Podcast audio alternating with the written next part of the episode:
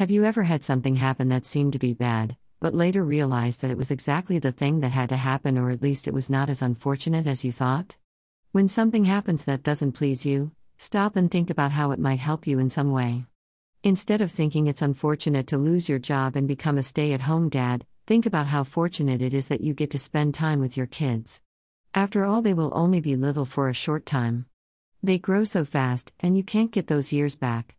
And by spending quality time with them while they're young, you may have really great relationships with them as adults. You know, everything is temporary anyway. And instead of saying you can't win them all, try saying you can win them all. Give yourself permission to believe that anything is possible and it will be. You know what Henry Ford said whether you think you can or you think you can't, you are right. And that's when you'll know that you are the creator of your own life. And knowing is the greatest feeling in the world. Or maybe even the universe. Knowing that you can and deserve to be, do, or have anything you desire is the ultimate goal. So much would change in your life if you could just give it a new meaning, whatever it is. Every time you change something from a can't do to a can do, you impress upon your subconscious mind that anything is possible. Now, it does take practice, and you have to pay attention if you truly want to be a happy person. And believe me, being happy is the only way to fly. And who doesn't want to fly?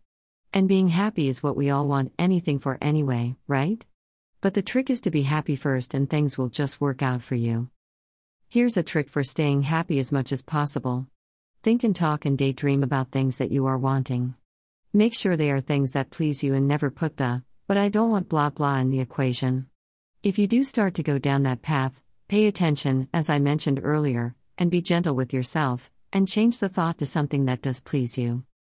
Have you ever had to distract someone, like a child that wants something you don't want them to have? You kindly point them in another direction, right? Yes, and that's what you can do with negative thoughts and emotions. Change direction to something you like. If you keep paying attention and redirecting, you will eventually get so good at it that you will rarely go down that rabbit hole, so to speak. You know you can do this for free and it will bring you great riches anyway. You don't have to spend money to make money or be a college graduate to generate wealth. You just have to believe and then know that you are, as we all are, a deserving human. And that is because you are a spiritual being having a human experience. And spirit is energy. And energy can't be created or destroyed, it just is. Have you ever heard the saying, it was a blessing in disguise? Well, most things are. You have to look for the silver lining in every situation. When we are prepared to notice the good in everything, the good will show itself to us. Expect that everything is working out to our advantage. I know it may not seem like it, but give it a shot next time something seems to be going wrong and see if you can find the silver lining.